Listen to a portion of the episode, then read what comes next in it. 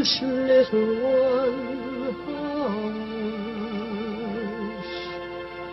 Hush, my little That is the whole idea of this machine, you know. どこ行くの I love you. A grande ilusão. Aren't you drinking? I never drink. Why?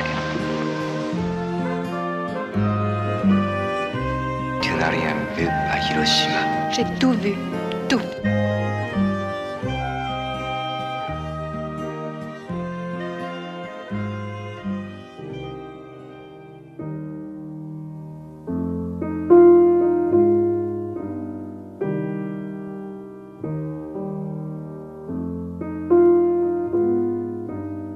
Shoplifters Uma família de pequenos ladrões. Filme do japonês Hirokazu Koreeda.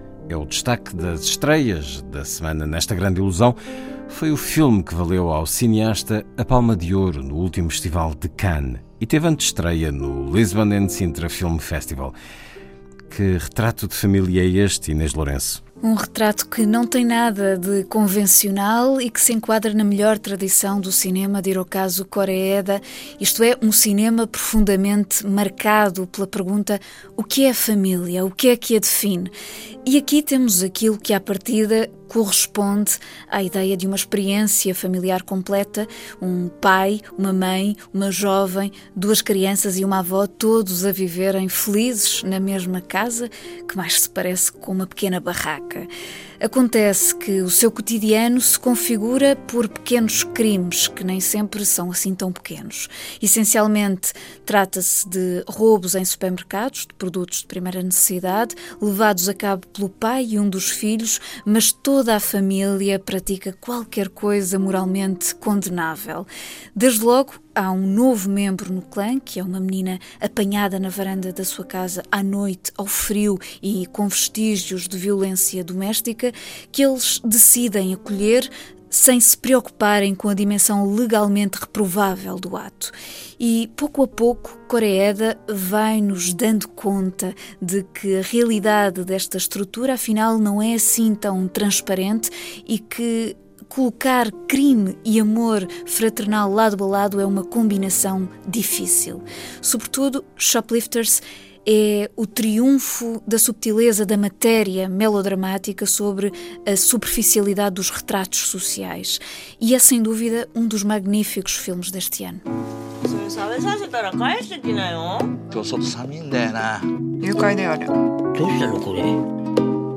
戻るって言うと思ったけどね。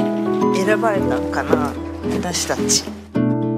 これお前が好きなやつだ。ろそのうち教えてやるから。えー、めっちゃ可愛いじゃん。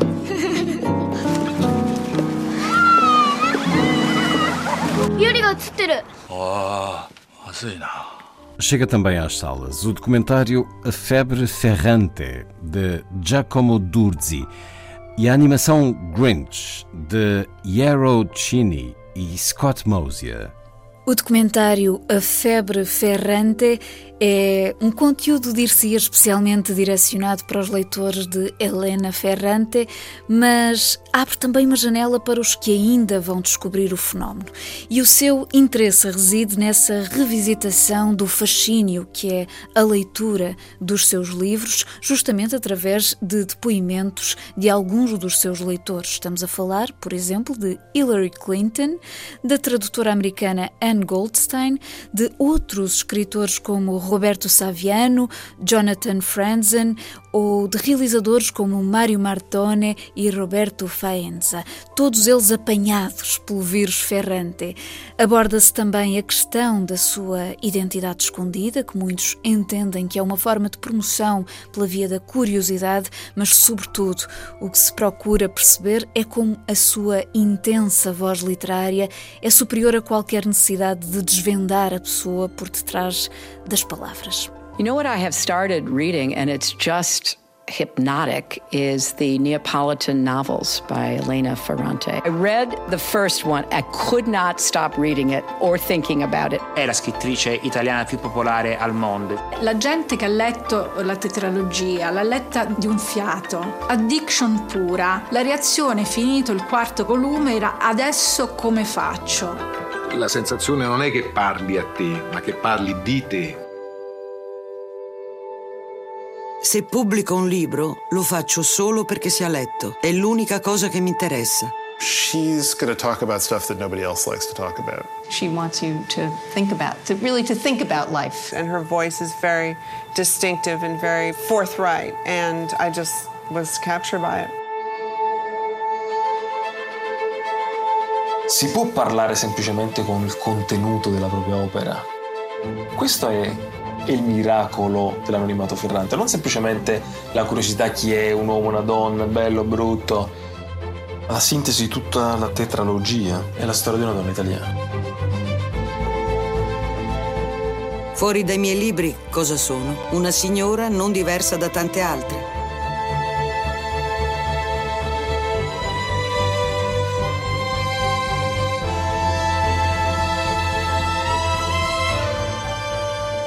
Já a animação Grinch surge como um muito simpático filme natalício a contar a história da famosa criatura verde rabugenta que quer roubar o Natal e a maior qualidade deste filme, assumidamente direcionado para as crianças, está em não complicar a narrativa com truques modernos, mas precisamente imbuir-se de um certo classicismo e de valores humanos que combinam com momentos de diversão. Vamos agora olhar a quinta edição do Porto Pós-Doc e outras sessões ainda a decorrer no Lisbon and Sintra Film Festival. O Porto Pós-Doc acontece de 24 de novembro a 2 de dezembro, entre concertos, conferências, festas, programas para famílias, exposições e, claro, muito cinema de cariz documental.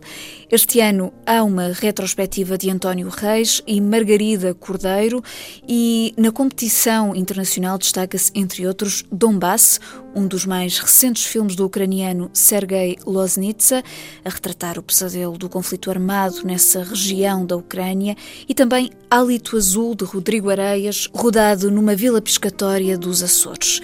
Na secção Cinema Falado, as atenções voltam-se para Terra Franca, de Leonor Teles, e De Trois Fois Branco, de Boris Nicot, sobre o produtor Paulo Branco, responsável pelo Le Fest, que está a decorrer até domingo. Ora, é com destaques do Le Fest, Lisbon and Sintra Film Festival que continuamos. Nesta sexta-feira há Transit, do alemão Christian Petzold, um adeus português de João Botelho e também uma conversa com Christa Bell, colaboradora de David Lynch. No sábado recomenda-se Torre Bela, de Thomas Arlen, seguido de uma conversa com ilustres convidados. O clássico Mr. Klein, Um Homem na Sombra, de Joseph Losey. L'Homme Fidèle, o novo filme de Louis Garrel, que estará presente. E American Gigolo, de Paul Schrader. Finalmente, no domingo, o documentário Gia Janquet, Um Homem de Feniang, de Walter Salles, Roma, de Alfonso Cuarón e, em jeito de rima, Era Noite em Roma, de Roberto Rossellini. A terminar, sugestão do DVD O Meu Belo Sol Interior, de Claire Denis, edição Midas Filmes. Estreado no ano passado, este é um dos bons momentos do cinema de ficção de Claire Denis, realizadora que costuma trabalhar também no registro documental. E a grande mais-valia do filme é Juliette Binoche, no coração da história, no papel de uma atraente mulher divorciada que está a atravessar uma espécie de crise da meia-idade à procura do verdadeiro amor. Mas o que é curioso em O Meu Belo Sol Interior é a capacidade que Denis tem de contornar os clichês da típica crise da meia-idade. Ou seja, é mesmo a errância da protagonista numa busca incessante e idealizada do amor que a faz avançar numa série de situações espontâneas ao sabor de uma pesquisa erótica.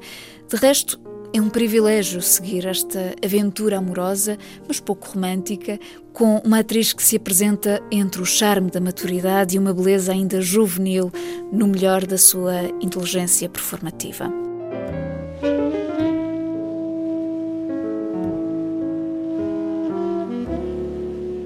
E? Eu entrei com ele e. Mas eu pensei que beaucoup de chance, que ma vie était extraordinaire. et puis alors le lendemain, bah, j'ai pensé le contraire, quoi.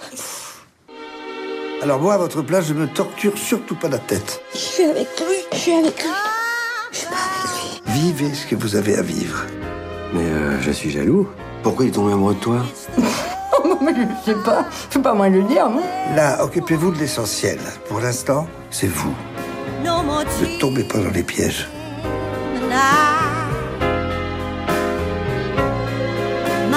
Je ne m'occupe pas du reste.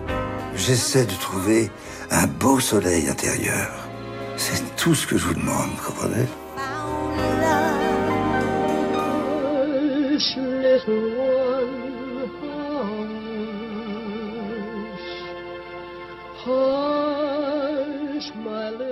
That is the whole idea of this machine, you know. どこ行くの I love you. A grande ilusão. Aren't you drinking? I never drink. Why? Tu n'as rien vu à Hiroshima. J'ai tout vu, tout.